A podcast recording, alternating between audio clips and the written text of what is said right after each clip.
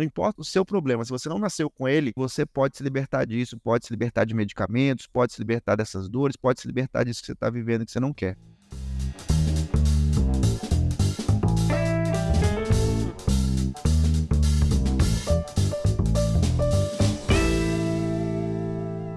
Olá, seja muito bem-vindo, muito bem-vinda ao LecCast.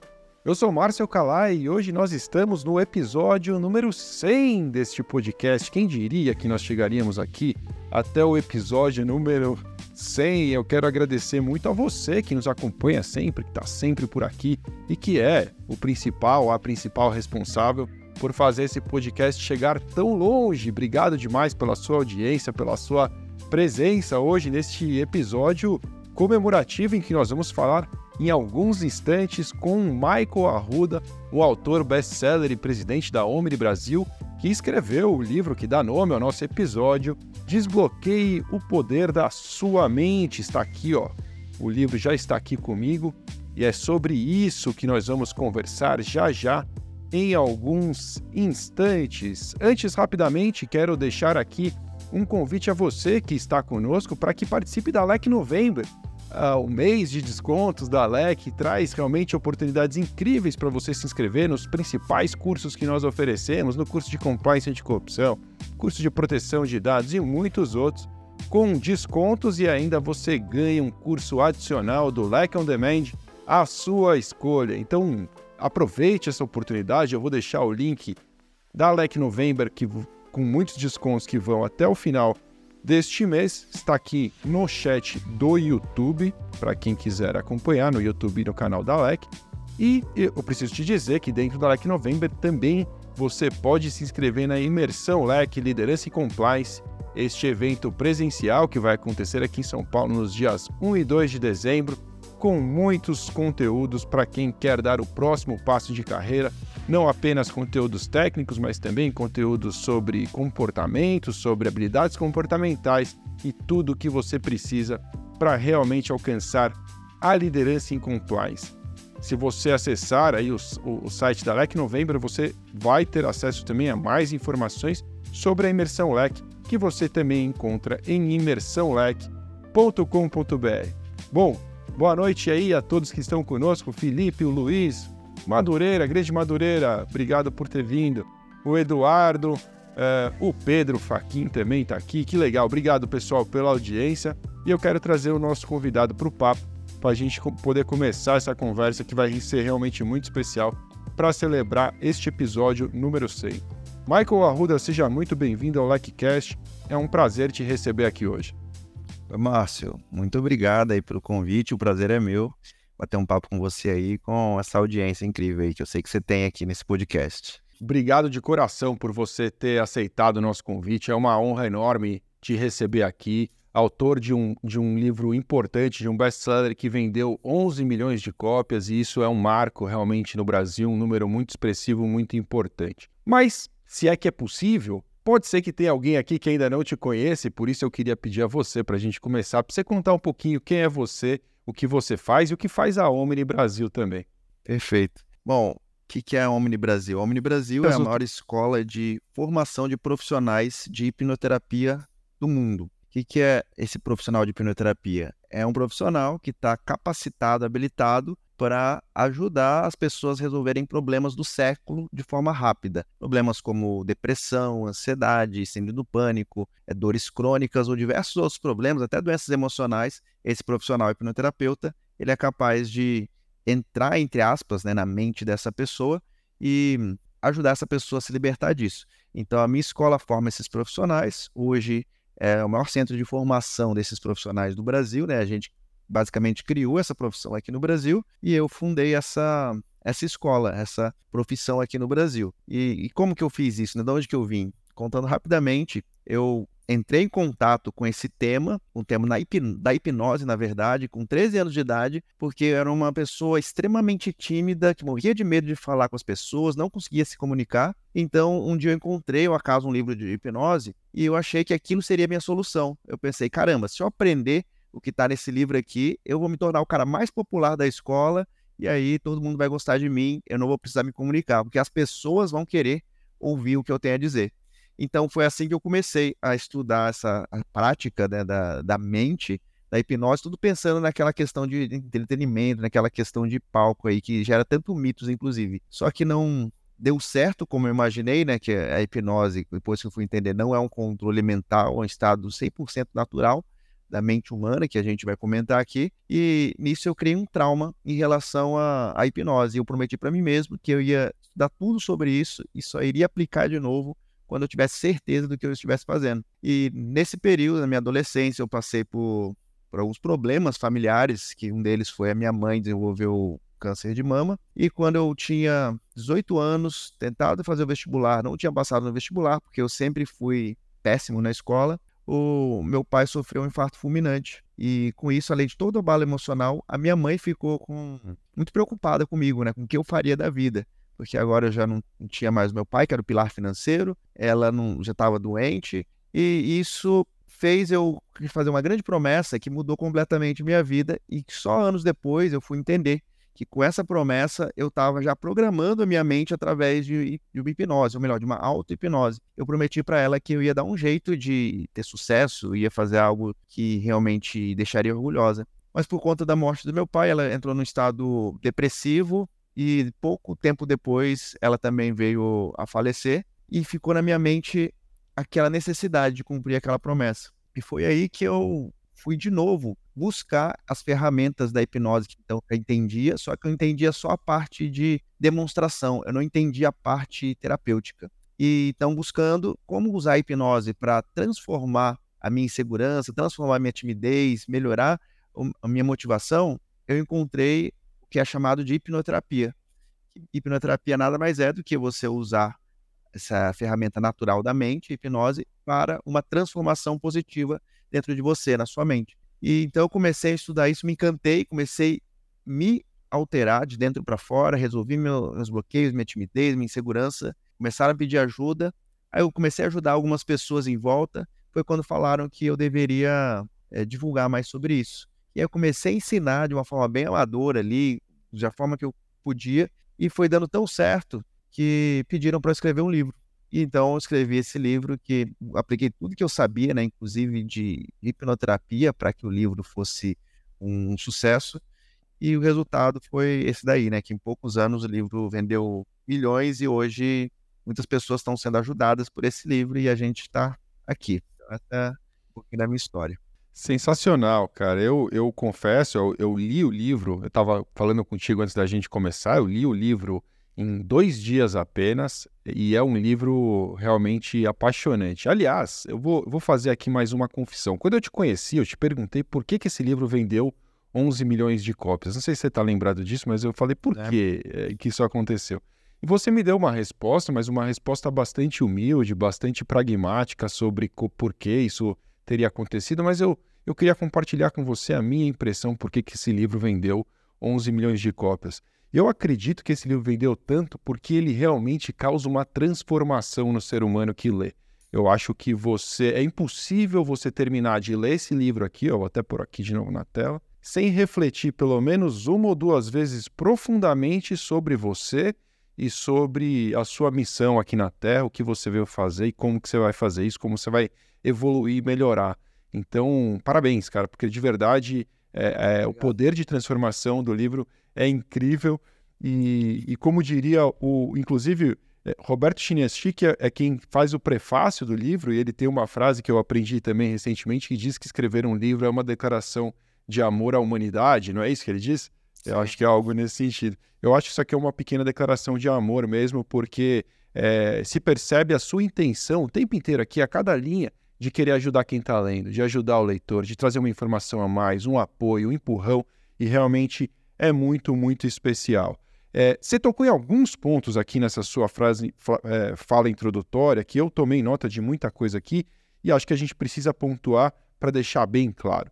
Um ponto em especial que eu acho que talvez faça muito sentido e tenha a ver com o ponto central da conversa é essa diferença hipnose e hipnoterapia, o que é hipnose, o que não é, o que é palco, o que é, é, um tratamento, porque é o que você falou, de uma forma pode trazer até prejuízos. Se traz muita audiência, traz muita é, atenção da audiência e do público por conta é, da, dessa, dessas apresentações do palco, de outro lado, pode, imagino eu, tirar um pouco da credibilidade. Aí eu queria te trazer uma frase e te perguntar se isso que eu estou falando é verdade, mas te trazer uma frase que eu extraí do seu próprio livro, que é uma defini a definição do Dave Elman sobre hipnose, que diz que hipnose é quando uma sugestão dribla o fator crítico da mente consciente e é aceita pela mente subconsciente. A partir disso aqui, queria te pedir para explicar um pouquinho melhor o que isso quer dizer e qual é realmente essa diferença do palco ou do tratamento, como isso funciona na prática. Então vamos entender primeiro, já que você botou a definição aí, né, já facilitou bastante aí a, a minha explicação e o entendimento de, toda a nossa audiência aqui. Então o que, que é, primeiro, o fator crítico? O fator crítico na nossa mente é o conjunto de informações que a gente vem absorvendo desde quando a gente é criancinha e forma um bloco de, de verdade que a gente tem sobre o mundo. Então, o fator crítico é como se fosse um filtro que vai filtrando aquilo que é que você julga ser verdade, julga ser mentira, o que você julga ser bom, julga ser mal, o que você julga que é, que é legal, que não é legal.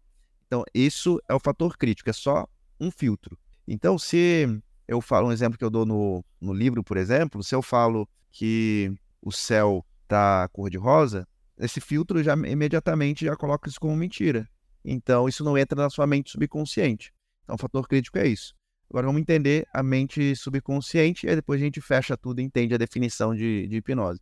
A mente subconsciente é a nossa mente emocional. É onde estão gravadas todas as nossas memórias de longo prazo, as nossas programações, os nossos hábitos, as nossas crenças. E a mente subconsciente ela só tem um objetivo, que é nos proteger emocionalmente. Como que ela nos protege? Ela faz a gente ter emoções positivas com aquilo que ela acha que vai ser positivo para a gente e faz ter emoções negativas com aquilo que ela acredita que vai ser prejudicial para a gente. Só que da onde vem essa crença de ela achar o que vai ser positivo e o que vai ser negativo? Isso vem lá da nossa infância, naquela nossa primeira infância, da janela ali desde o nascimento, às vezes até um pouco antes do nascimento, ainda no útero da nossa mãe, até os primeiros sete anos. Nessa etapa de vida, a gente está absorvendo o máximo de informação possível do mundo para solidificar essas informações e dizer aquilo que é certo, aquilo que é errado, aquilo que é bom, aquilo que é ruim. Então, uma vez que essas informações estão solidificadas, a gente vai passar a viver de acordo com essas informações. Então, tudo na nossa vida está gravado no subconsciente. E aí a gente passa a viver conforme os nossos hábitos e acha que é, uma alimentação regrada, adequada, é difícil ou é fácil, ou fazer exercícios físicos com regularidade é difícil, é fácil, é trabalhoso, não é? Como que a gente lida com os nossos relacionamentos, se a gente é uma pessoa tímida, se a gente é uma pessoa que fala com as pessoas sem medo, se a gente tem medo disso, daquilo. Então, tudo isso foi programado lá na, na nossa infância. Só que depois que esse fator crítico fecha ali, né, ele solidifica, a gente vive baseado nisso. Então, as coisas não entram no nosso subconsciente, porque tem esse filtro aí. E o que, que é a hipnose? A hipnose é quando uma sugestão, que pode ser qualquer coisa do mundo externo, alguém falando alguma coisa, uma ideia, passa por esse filtro, ele ignora esse filtro e fixa lá na nossa mente subconsciente.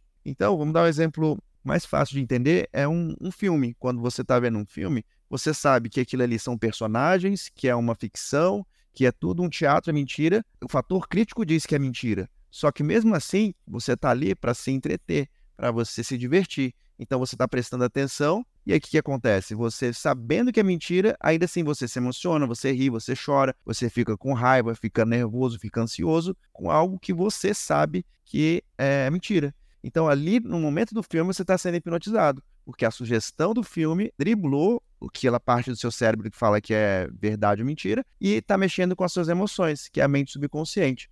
Então, a hipnose é só isso. E, e aí isso entra no dia a dia, né? Quando a gente está com um amigo, com um colega de trabalho, ou mesmo com um parceiro, um cônjuge, e acontece alguma coisa e ele ou ela fala algo que mexe com a gente, que a gente sabe que ele não falou por mal, sabe que ele não, não fez por querer, e só que ainda assim a gente fica mal, a gente fica nervoso, fica irritado, sabendo que não precisava disso. E muitas vezes a gente responde à altura e a gente briga e depois se arrepende. Ou seja, naquele momento que alguém falou aquilo, você foi hipnotizado. Então, tudo isso são formas de, de, hipnose, sem entrar aqui no mérito da hipnose social, né? Que aí entra a manipulação da mídia, com coisas que, por exemplo, um exemplo mais clássico é que para você ser feliz, você tem que ter muito dinheiro, você precisa ter aquele carro, precisa ter aquela casa, precisa ter aquele relacionamento com aquele padrão perfeito de beleza. Então isso a sociedade vai colocando isso através dos meios de comunicações e isso vai entrando na nossa mente, a gente passa a acreditar nisso. E aí a gente não alcança a felicidade por conta disso tudo. Então, isso é hipnose. E aí a hipnoterapia é o que? É você pegar esse conhecimento e usar de uma forma positiva para nos transformar, para ser mais feliz, para resolver um problema emocional, como uma depressão, um vício ou diversas outras coisas. A hipnoterapia é o uso prático e positivo de como a nossa mente funciona. A gente poderia dizer assim. Muito bom e muito claro. É, é, agora, não tem como não lembrar, falando contigo aqui, sobre um assunto que, para as pessoas, para mim, vai, vou, vou dizer por mim, para mim é super novo pensar em hipnoterapia, realmente não tinha essa familiaridade, mas tinha familiaridade com a hipnose por conta dos shows, por conta do, do, outro lado. E isso é, é o que talvez tenha tornado no meu, na, no meu conhecimento de, de muita gente, tenha popularizado essa experiência. Então, é, você falou algumas coisas interessantes aqui.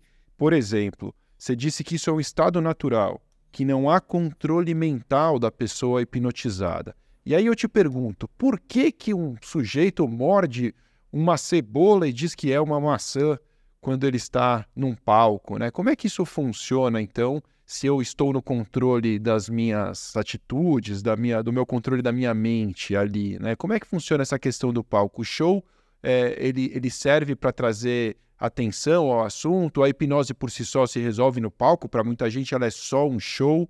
Como é que isso funciona? Então, é só para reforçar, que eu falo no livro, deixo muito claro, que a hipnose é um, sim é um processo natural da, da nossa mente, né? Um, um processo, algo que acontece na nossa mente, mas que depende da nossa vontade. Então, não é possível a hipnose acontecer ao acaso ou alguém hipnotizar você à força. E no show de hipnose é a mesma coisa. Então, eu vou retomar o exemplo do, do filme que a gente se emociona.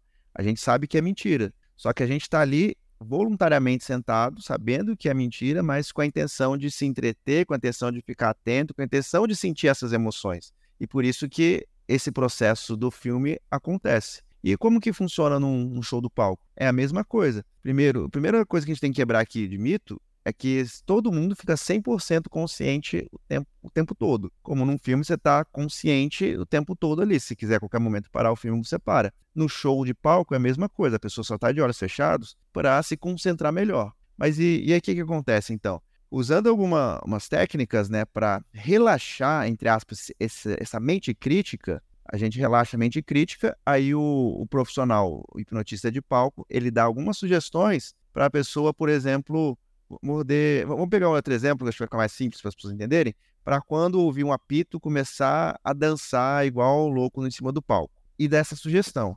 Naquele momento que o fator crítico não está ativa, essa sugestão vai para onde? Vai para a mente subconsciente. Mas essa sugestão só fica na mente subconsciente e só se torna real porque essa pessoa quer passar por isso, que essa pessoa ela, ela quer fazer isso. Aí talvez algumas pessoas perguntem aqui, né? Nossa, mas por que, que alguém se sujeitaria a isso? Se você perguntou isso, alguém perguntou isso, você já não conseguiria passar por essa sugestão. Mas por que, que algumas pessoas, nesse sentido, se sujeitariam a isso? Imagina uma pessoa que é talvez extremamente tímida, que não sabe ali aproveitar o momento com, com os amigos numa festa e tal, porque ele fica com medo do julgamento. Só que naquele momento ele está em cima do palco e ele recebe a sugestão que ele vai poder dançar, que ele vai poder se divertir. Então, aquela pessoa, naquele momento, ela quer experimentar isso, ela quer experimentar, poxa, como que é eu simplesmente divertir aqui sem ter medo de julgamento? Então, ela absorve aquela sugestão, ela quer, e aí sim o subconsciente é, recebe, e aí se torna realidade para ela. Então, naquele momento, ela não está fingindo, ela não está nada do tipo. Quando ela ouve o apito, por exemplo, se for o gatilho, ela vai, de fato, ter uma intenção, uma vontade assim, muito grande de se levantar e de começar a dançar e vai se divertir. E ela vai se divertir de verdade porque ela está se deixando levar, ela está se permitindo. Mas se por qualquer motivo ela, naquele momento, ela quisesse parar, não gostasse mais, ou tivesse qualquer medo, ela simplesmente pararia de fazer sentido. Então é assim que funciona.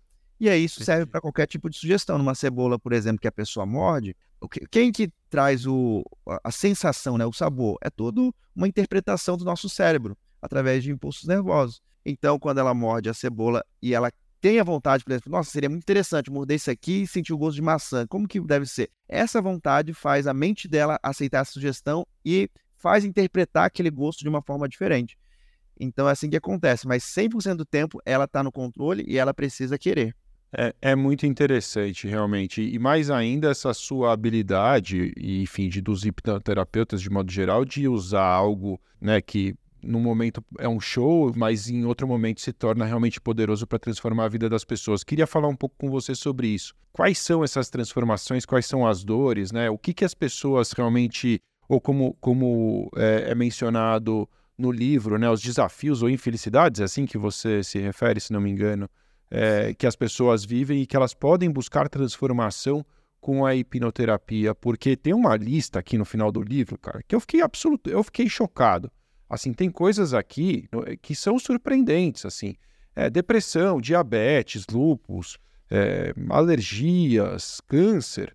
Assim, explica um pouco mais sobre os atendimentos que são feitos, o que, que você é, pode dizer para as pessoas que têm algum incômodo importante, quais são esses incômodos que podem ser tratados com a hipnoterapia? Então, para a gente entender os incômodos, entender como é possível isso ser tratado, é só a gente entender que o nosso organismo ele vem programado de fábrica, vamos dizer assim, para ser saudável. Então, quando uma criancinha nasce, ela nasce com o corpo, o organismo funcionando perfeitamente. Vamos colocar que ela nasceu perfeita, né? Então, ela nasce perfeitamente, o corpo sabe se autocurar, o corpo sabe se autoequilibrar.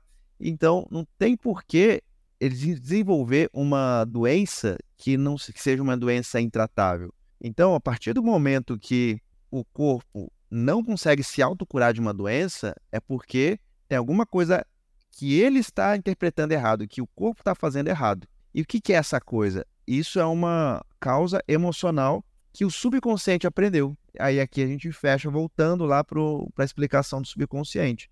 Como eu falei, o subconsciente só, só quer absorver informação para te proteger no, no futuro, na, na vida adulta. Eu vou dar o meu exemplo. Eu tinha medo de, de público, medo de câmera, assim, de falar de. Mas medo não é o medo das pessoas fazer uma palestra ali para 10, 50 pessoas. Não. Era o medo, se tivesse duas pessoas na minha frente, eu já travava, não falava. É um medo que, no velório do meu pai, eu não subi no palanque quando minha mãe me chamou, porque o medo me travou. Eu deixei de fazer a última homenagem para meu pai por conta do meu medo. E quando eu fui usar a hipnoterapia e fui buscar entender, o que, que aconteceu comigo? Eu descobri que lá, quando era criancinha, eu estava na sala de aula, eu fui fazer uma pergunta para a professora, e foi uma pergunta aparentemente boba, que eu nem lembro, mas quando eu fiz essa pergunta, os coleguinhas em volta riram da minha pergunta, eu olhei para a professora, ela estava disfarçando para não rir da minha pergunta. Naquele momento, o meu subconsciente absorveu aquela experiência e entendeu o seguinte: opa, peraí, quando o Michael fala o que ele pensa, as pessoas podem julgar, podem é, tirar sarro dele. E aí ele não vai ser aceito. Então, a lógica do subconsciente. Para eu proteger o Michael e ele poder ser aceito, eu não vou deixar ele expor o que ele pensa, não vou deixar ele falar. Então, toda vez que o Michael tiver que falar alguma coisa, pensar em falar alguma coisa, o que, que o subconsciente faz? Ele joga uma injeção de adrenalina para eu ficar nervoso e ali eu travo e não falo nada. Então, segundo a lógica do meu subconsciente, com essa experiência, eu tô seguro. Então, assim que o subconsciente funciona, ele pega a lógica mais simples possível e usa isso para controlar toda a sua vida, numa intenção positiva. Então, esse exemplo fica bem fácil de entender. Mas aí onde que entra essas doenças, né? Uma depressão, um, um câncer ou algo desse tipo? Vamos pegar, vou pegar, contar um caso de pessoas que eu já atendi, que é muito comum, inclusive, essas causas emocionais. Então, imagina que uma criancinha, ela nasce e assim que ela nasce, os pais têm um problema financeiro, por exemplo, e os pais começam a brigar por conta da criança. Falar, ah, a gente falei que a gente devia ter filho agora e tal, olha só. Só que a, a criança é amada, os pais amam a criança, mas eles estão brigando e a criança absorve tudo aquilo. E, aí, e ao longo da infância da criança, às vezes a criança recebe sugestões negativas, por exemplo, a criança faz uma bagunça ali, quebra alguma coisa, aí vem lá a mãe e fala: Nossa, moleque, você faz tudo errado. Ou às vezes até tem pais que falam: Nossa, por que, que você foi nascer? E, tá, e fala umas coisas assim. E tudo isso fica no subconsciente da criança. Então, essa criança, quando ela cresce, às vezes ela passa por alguma outra situação traumática na vida adulta, e aí o subconsciente faz toda a ligação e fala: opa, peraí, Se quando eu era criança, se a minha mãe, que era a pessoa que mais devia me amar, ela eu, eu trouxe problema financeiro para minha família, se meu pai falava que fazia tudo errado, se tudo que eu faço é errado, então a minha vida atrapalha a, a vida das pessoas que eu mais amo, que eu mais deveria proteger, que são os meus pais. E aí, o que, que o subconsciente pode fazer? Ele pode, por exemplo, começar a ter uma frustração para se isolar, entrar numa depressão, começar a ter ideação suicida, porque assim ele está protegendo os pais dele da, da infelicidade que ele traz para os pais, segundo a lógica do subconsciente, e aí entra numa depressão. Só que aí, agora imagina se essa pessoa ela é muito religiosa, por exemplo. Aí tem outras crenças, né? As crenças católicas que fala que é, o suicídio é o pior dos pecados. E aí o que, que vai acontecer? Ela nunca vai pensar em tirar a própria vida. Mas o subconsciente precisa seguir a lógica dele, precisa se proteger. E aí o que, que ele faz? Fala, poxa, eu não posso tirar a minha própria vida, né? De forma consciente. Ele começa a tirar a vida de dentro para fora, criando uma doença autoimune. O que é uma doença autoimune? É que o próprio corpo está se matando. Então, é a forma do subconsciente mostrar que alguma coisa está errada. Então é assim que funciona essas doenças que não têm explicação, que não, que não tem cura. Mas hoje, todas as pessoas que eu conheci, que já fizeram meus treinamentos ou que eu já atendi, todas as doenças que vêm como doença crônica, ah, essa aqui não tem cura, toma medicamento, todas elas, depois que a gente trabalhou e achou essa causa, o corpo se regenerou e a doença foi é, curada. Não gosto de falar curada porque eu não faço nada, eu só faço a própria pessoa desbloquear o poder de autocura dela. E é isso que a hipnoterapia faz. Então, pensando nisso, o que, a hipnoterapia pode ajudar? Pode ajudar a pessoa a se autocurar? É tudo aquilo que não é natural para ela, tudo aquilo que não tinha quando ela nasceu. Então, se ela, ela, desenvolveu isso durante a vida, se for um problema interno né, dela, emocional, é porque é possível resolver. E agora, óbvio, se for um acidente, se for alguma coisa, aí é algo físico, né? Mesmo claro. assim, a hipnoterapia pode ajudar o corpo a acelerar a recuperação. Mas tudo que não nasceu com ela, ela pode resolver. Basicamente isso. É, é muito, eu acho muito interessante e, assim, são, são dores que afetam muitas pessoas. Medo de falar em público parece que é um dos maiores medos do mundo. Acho que as pessoas têm mais medo de falar em público do que de morrer, quando tem algumas pesquisas que mostram Sim. coisas desse tipo. E, e realmente é muito interessante que exista um caminho nessa linha para se tratar. Mesma coisa com depressão ou com ansiedade, assim, são males que assim atingem um número cada vez maior de pessoas e uma via alternativa como essa é incrível, assim, é algo é, que impressiona demais. Acho muito coerente quando você diz é, no seu livro que é claro que existem vírus, bactérias e outras coisas que vão causar problemas e está tudo bem. Mas quando existe um mal que vem, que a própria pessoa desenvolve, é, e, e, muitas vezes por conta de uma questão subconsciente, existe um caminho, um caminho é, possível e muito bom pela hipnoterapia. Sabe uma coisa que me trouxe muita curiosidade, acho que pode ser interessante para nossa audiência? Quando eu estava vendo a lista aqui, aparece uma coisa aqui escrito assim: forense, interrogatório de testemunha. Eu queria que você explicasse um pouco melhor o que é usar a hipnoterapia para interrogatório de uma testemunha, porque nos trabalhos de compliance, só para você ter um pouco de, de, mais contato com isso, faz parte do trabalho dos profissionais fazerem entrevistas com, é, é, enfim, de investigação. Né? Não é uma investigação forense, mas eles precisam fazer uma investigação interna corporativa. Tem uma denúncia lá de um possível uma fraude, alguma coisa assim.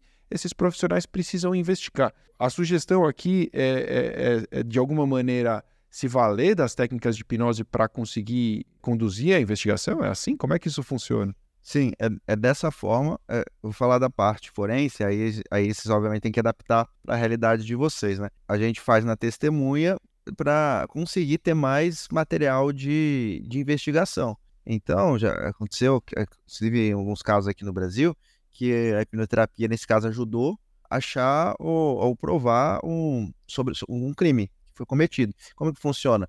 É, primeiro, o subconsciente ele guarda basicamente todas as experiências, né? Desde quando a gente nasceu. Então, se, num momento de, de um crime ali, o, o a pessoa está no estado de choque, ela está absorvendo todas as informações, até para a mente usar como proteção futura, só que depois que passa o estado de choque, a mente consciente não se lembra disso, esquece isso. Então, um profissional poderia fazer o quê? Com, obviamente, o, o cliente sendo voluntário, ele acessa essas memórias do subconsciente para ver detalhes de informação do, como uma placa de carro que estava ali, ele resgata a, uma placa de carro, o número da, de, de, de um, de um casa que estava na frente, ou detalhes que o criminoso estava usando. Então, tudo isso é possível fazer. Só que onde que isso poderia ser usado numa investigação de, de compliance? O, o, é da mesma forma, só que o único detalhe é que, como a hipnose é algo 100% voluntário, a pessoa precisa aceitar sugestões, ela não não aceitaria uma sugestão que iria trazer uma prova contra ela mesma, né? Então, não, claro. na verdade, seria o contrário. Ela, é, nesse estado de concentração, de hipnose, ela conseguiria mentir se ela quisesse ou criar a história muito mais é, factível, com muito mais detalhes mentirosos do que no estado que a gente está agora. Mas dá para usar numa investigação para a pessoa que está disposta a ajudar, trazer detalhes, trazer contextos, elas se permitir passar por isso para trazer mais informações sobre o que está sendo investigado. Não, acho, acho perfeito e funciona, acho que da mesma forma. Eu acho que so, seu ponto é perfeito. Se fosse uma entrevista com o denunciado, por exemplo, a pessoa que talvez seja ali a possível é, fraudadora num determinado. Aí sim, aí não faz o menor sentido que ela queira colaborar. Mas se de repente, vamos supor que é uma pessoa que passou por um trauma importante num assédio moral, sexual, enfim, alguém que tenha tido, ou então teve contato com o um assunto que aconteceu, mas foi tão traumático que ela meio que se bloqueou, tem algumas informações que ela simplesmente não se lembra, não consegue contribuir. Eu acho que nesse caso, se ela tivesse a intenção de participar, faria sentido, né? Sabe uma outra coisa que me trouxe muita curiosidade também? Em uma passagem do livro, você se refere ao, ao psicólogo uh, Jonathan Haidt, eu acho que Haidt, eu acho que é esse o nome, e que para trazer uma, um posicionamento dele que diz que grande parte dos julgamentos morais também acontece de maneira automática, né? As nossas é, o que determinar o que, que é certo, o que é errado e fazer um julgamento moral seria realizado de forma automática. E por que, que isso me trouxe curiosidade? Porque em compliance a gente tem essa tarefa de ajudar as pessoas a agirem de uma maneira correta, né? de, de não, não saírem é, daquilo que é o combinado, daquilo que é a expectativa da empresa, da lei ou mesmo da ética. Então, é, é agir de acordo e em conformidade com, com essas normas e com essas expectativas. E aí me ocorreu isso, quer dizer, então o julgamento ético, o, aliás, o julgamento moral também seria feito de maneira automática no subconsciente, é isso mesmo? Sim, exatamente. Se a gente parar para pensar que quando a gente nasce, a gente não tem informação nenhuma sobre o mundo, sobre o que é certo ou o que é errado. Então, quem vai ser os professores de como a gente vai julgar são os primeiros professores são os nossos pais, né? Depois o, os parentes próximos à escola. Então a gente vai seguir de acordo com, com os nossos pais. E aí, dentro dessa área de compliance, é interessante da gente usar isso até para olhar o, a outra pessoa como um ser humano. Que a gente aprendeu os nossos valores, aprendeu a nossa moral, a nossa ética, com uma determinada linha foi construída ao longo da vida. Então, quando a gente vê outra pessoa cometendo um, um delito, saindo da linha das regras morais, ela, ela não faz aquilo por uma maldade ou porque ela quer contrariar. Ela, no fundo, ela tem, de uma forma ou de outra, uma intenção positiva para fazer aquilo. É como o subconsciente quando cria uma depressão. Ele não quer que você se machuque, que você fique triste ele quer te proteger de alguma coisa. Então, quando a gente olha para o ser humano desse jeito, primeiro, a gente consegue se magoar muito menos, ou seja, ficar muito menos é, frustrado, né? criar muito menos expectativas sobre as pessoas, então a gente vive mais feliz. E segundo, a gente consegue analisar outra pessoa de uma forma muito mais pura, entender a outra pessoa de uma forma muito mais clara, ao invés da gente só tentar trazer o nosso padrão de mundo e tentar colocar para outra pessoa.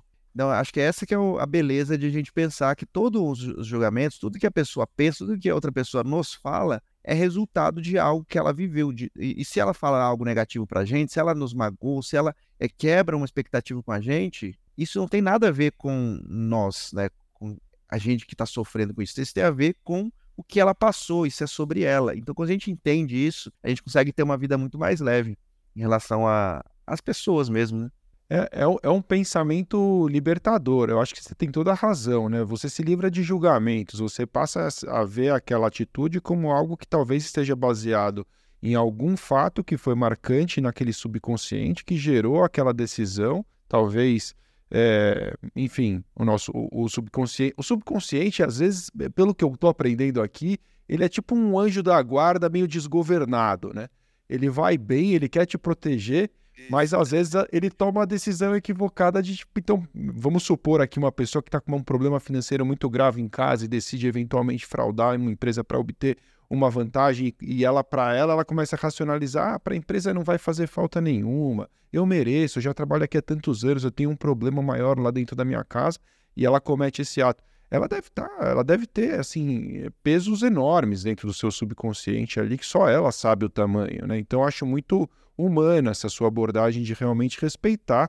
É claro que a gente não tem que concordar com atitudes antiéticas ou imorais, né, ou ilegais até, mas compreender talvez as origens nos traga vantagens até na hora de treinar essas pessoas, lidar com essas pessoas, reconhecer que cada uma é, tem a sua própria história de vida, tem histórias diferentes e tá tudo bem, né? Realmente isso vai fazer muita diferença. Você mencionou é, em alguns momentos a relação entre as pessoas também. Então, é, um, um, pai que educa de uma maneira, um chefe que de repente é mais autoritário, uma professora que tira sarro de um aluno ou um colega que faz bullying, isso causa traumas nas pessoas.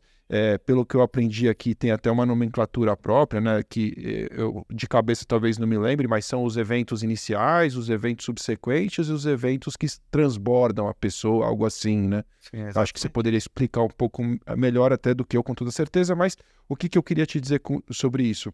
As pessoas causam mal às outras pessoas, muitas vezes, sem nem perceber.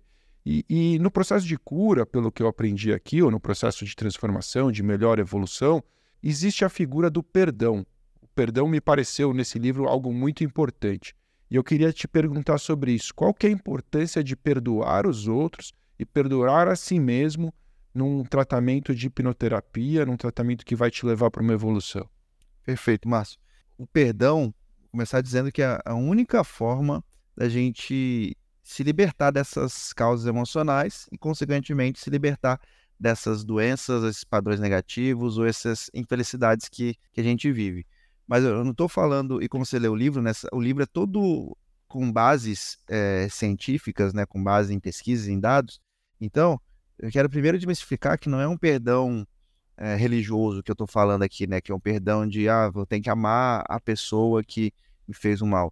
Não, o que, que é o perdão de fato? Perdão é a gente entender que aquilo que aconteceu é resultado da de como aquela pessoa foi criada e aceitar deixar isso para trás. É uma emoção, o perdão, é uma, é uma, decisão que se torna uma emoção. Só que por que, que é, é tão difícil perdoar? Porque o perdão, se é uma emoção, ele tem que vir do subconsciente. Então não adianta eu agora falar, ah, agora eu vou perdoar essa pessoa que me machucou porque aqui está totalmente consciente. O meu fator crítico, né, como a gente explicou aqui, ele vai bloquear. Ele vai falar: não, essa pessoa ela me magoou, ela me machucou, ela me roubou, ela me traiu. Então não vai adiantar. Então, uma dica aí para as pessoas, uma dica rápida, né, para as pessoas buscarem o, o, perdão é: se tem alguém para perdoar, separa um momento à noite, fica sozinho, medita um pouquinho, cinco minutinhos, pensa em tudo que é, que aconteceu, pensa todo o mal que isso está te causando e realmente toma uma decisão e fala ali em voz alta, imaginando a pessoa, eu te perdoo, eu te liberto. Faz um processo, faz um ritualzinho para entrar na sua mente. E aí acontece. Então, o perdão, ele tem, a, dessa forma que eu estou falando, ele tem a função de pegar e mostrar para o seu subconsciente que esses traumas não precisam estar mais com você, que eles podem ficar no passado. Enquanto você não perdoa, você está todo dia se ferindo, se machucando para, de certa forma, lembrar daquilo. Só que você se lembra daquilo em detrimento da sua saúde, em detrimento da sua felicidade. E tudo isso que eu estou falando, hoje em dia, né, os últimos anos, a gente já tem é, pesquisas, é, estudos médicos relacionados com o perdão, mostrando que as pessoas que elas têm esses ressentimentos e não perdoam, elas vivem menos, elas têm mais hipertensão, elas têm é, mais problemas de colesterol, têm depressões, ansiedades, e tem todos esses relatos já com, com meta-análise de diversos estudos, estudos. E tem estudos mostrando também que quando se perdoa, ela consegue melhorar essas várias questões da saúde. Então, tudo isso já está sendo corroborado pela ciência também. Então, essa é a importância do perdão. É, eu, acho, eu achei muito interessante mesmo essa passagem, é, como isso mexe com, com a gente, e você tem toda a razão, né? Pensando do ponto de vista racional, é muito difícil que você alcance um perdão verdadeiro. Você pode até dizer da boca para fora, mas é algo que está bem mais para dentro, né? bem mais para trás na, na, na cabeça, na mente das pessoas. Só para a gente entender melhor, e aí em termos práticos, então alguém que está nos ouvindo aqui falando assim, nossa, o Michael tem toda a razão, eu sofro com uma ansiedade enorme, ou então eu tenho realmente essa mesma dificuldade de falar em público, ou eu estou aqui num burnout, enfim, seja lá o que essa pessoa está sentindo e ela fala, poxa, eu queria realmente experimentar um, um, tratamento com hipnoterapia. O que, que você pode dizer em termos práticos? Como é que funciona isso? São muitas sessões? É rápido? Na primeira sessão já tem uma melhora? Que que, qual é a expectativa legítima que essas pessoas podem ter sobre uma investida como essa de se tratar com hipnoterapia? Então, se você está passando por qualquer tipo de problema emocional que a gente citou aqui, estresse, burnout, ansiedade, depressão, alergia, doenças crônicas, a hipnoterapia pode te ajudar de uma forma mais rápida que você imagina. Como a gente falou que a hipnoterapia vai buscar a causa emocional, uma vez resolvida essa causa, não tem por que o seu corpo, o seu subconsciente te manter mal, te manter, te manter com esse problema. Então, geralmente em uma sessão, você já consegue achar essa causa, né, com a ajuda do hipnoterapeuta, e o problema já tende a ser resolvido. Aí vai alguns dias ali, algumas semanas para o corpo se equilibrar e você parar de sentir os sintomas, muitas vezes, ou melhorar 90%, às vezes é necessário fazer uma sessão a mais e tal. Então, é algo muito rápido, tá? Um profissional, pelo menos os profissionais que a gente forma, né, desenvolve processos muito rápidos, processos validados, que ele vai fazer, bater um papo com você, entender o que, se você pode ser ajudado com isso ou não pode, se você está no momento ou não está. Aí, uma vez que vocês chegaram a um acordo e viram que, poxa, vai ser legal, vai, vai dar certo, Aí ele vai fazer essa uma sessão, que é uma sessão intensa de umas três horas, bem forte, bem profunda, bem emocional. E depois dessa sessão você vai começar a ver muitos resultados. E é, geralmente depois de um mês ele faz mais uma sessão para um retorno para ver como você está, ou mais uma outra sessão extra. E geralmente aí você já está livre desses, desses problemas. E o que eu posso dizer, não importa o seu problema, se você não nasceu com ele, eu com minha experiência, meu estudo, eu falo aqui sem medo nenhum que você pode se libertar disso, pode se libertar de medicamentos, pode se libertar dessas dores, pode se libertar disso que você está vivendo que você não quer. Então, essa é a expectativa que você pode ter para hipnoterapia. Muito legal. E para quem quiser eventualmente se tornar um hipnoterapeuta, existem requisitos? Existem alguma qualificação especial que eu preciso ter? É para a área da saúde? Médicos é que podem ser hipnoterapeutas? Como é que funciona isso para quem se interessar? Hoje, quem se interessar em se tornar um profissional da hipnoterapia, a gente recebe muitas pessoas assim, da área da saúde, inclusive muitos médicos têm vindo para conseguir ajudar mais os pacientes deles, mas não é exclusivo para a área da saúde, tá? Eu mesmo não sou da área da saúde. A única coisa que a gente faz antes de aceitar alguém para nossa formação, por ser um negócio sério, né, que mexe com, com vidas, com as emoções das pessoas, a gente faz uma entrevista para entender as intenções reais da pessoa, até por ser uma profissão que está em alta agora, que está na moda, a gente não quer pessoas que estejam ali no fogo de palha ou pelo dinheiro. Então a gente realmente faz uma entrevista para entender a vocação da pessoa, mas você não precisa ter a formação na área da saúde. Perfeito. E aí, para quem quiser, então, ter acesso a esses, esses caminhos, pode procurar a Omni. Qual que seria o melhor, melhor canal? Pode me chamar no, no Instagram, inclusive, que, aliás, todo mundo que me chamar no Instagram, eu vou mandar um, um presente lá que vai ser alguns áudios para você experimentar a hipnose, a hipnoterapia em você, áudios de auto-hipnoterapia, onde você já vai entender um pouquinho do poder que a sua mente tem, que os, os áudios servem para isso, para mostrar o poder que a sua mente tem. E lá eu vou mandar um outro presente que vai ser o meu audiobook, vai ser o, meu livro gratuito. Você vai poder ouvir todo em, em áudio, né? O livro que o Márcio mostrou aí, eu estou com uma versão dele aqui também. E com esse livro você já vai poder passar por uns processos mais profundos e vai ser tudo de graça. Então me chama lá no Instagram, que é Michael Arruda, né? escreve como tá aí na tela, Michael Arruda. E se você tiver interesse na formação, em alguma coisa, até em terapia, me fala qual é o seu interesse, que a gente vai conversar e eu vou eh, direcionar você para onde você deve ir, seja um hipnoterapeuta, seja um, uma profissão, ou se você quer só os presentes mesmo, só me chamar lá que eu te mando esses áudios e o meu livro.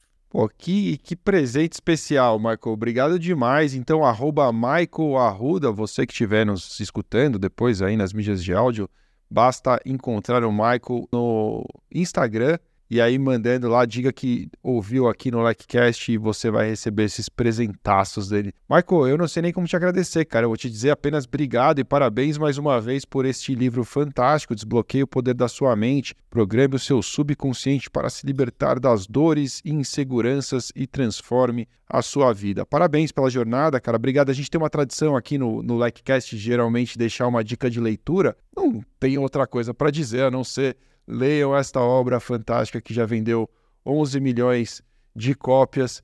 E, e obrigado de coração, cara. Foi um prazer te receber. Obrigado, Márcio. obrigado mesmo é pelo papo. Parabéns aí pela sua audiência, pelo trabalho que está fazendo. É incrível aí de ajudar tantas pessoas aí com esse conteúdo incrível. Obrigado, tamo junto. Um grande abraço, cara. Valeu. Obrigado Valeu, também a você que nos acompanhou até aqui neste episódio ao vivo número 100. É o LecCast fazendo história aqui ao vivo no YouTube da Lec e também no LinkedIn. Se você gostou deste episódio, já deixe um like aqui neste vídeo, deixe o seu comentário, vai ser um prazer saber o que você achou deste papo de hoje. E é claro, se você estiver nos ouvindo nas mídias de áudio, lembre-se de qualificar o LecCast. Quando você deixa a sua qualificação, o LecCast podcast é exibido para um número maior de pessoas e dessa maneira a gente pode levar a mensagem de ética, integridade e compliance ainda mais longe. Eu preciso lembrar a você, antes de encerrar aqui muito rapidamente, que até o final deste mês a LEC está em LEC November, descontos importantes e um curso adicional de presente para todo mundo que se inscreveu. Vou deixar mais uma vez no nosso chat aqui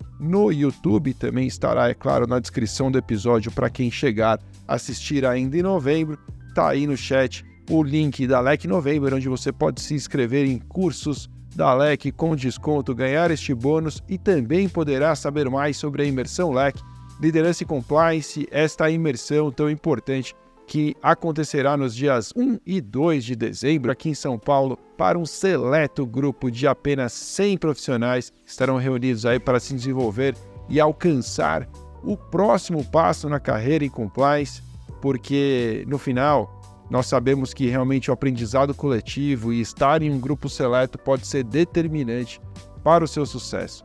Saiba mais em imersãolec.com.br e nos vemos aqui na próxima terça-feira com mais um episódio do LecCast muito especial. Obrigado, gente, de coração. Foi um prazer estar com vocês mais uma vez. Nos vemos muito em breve. Um grande abraço.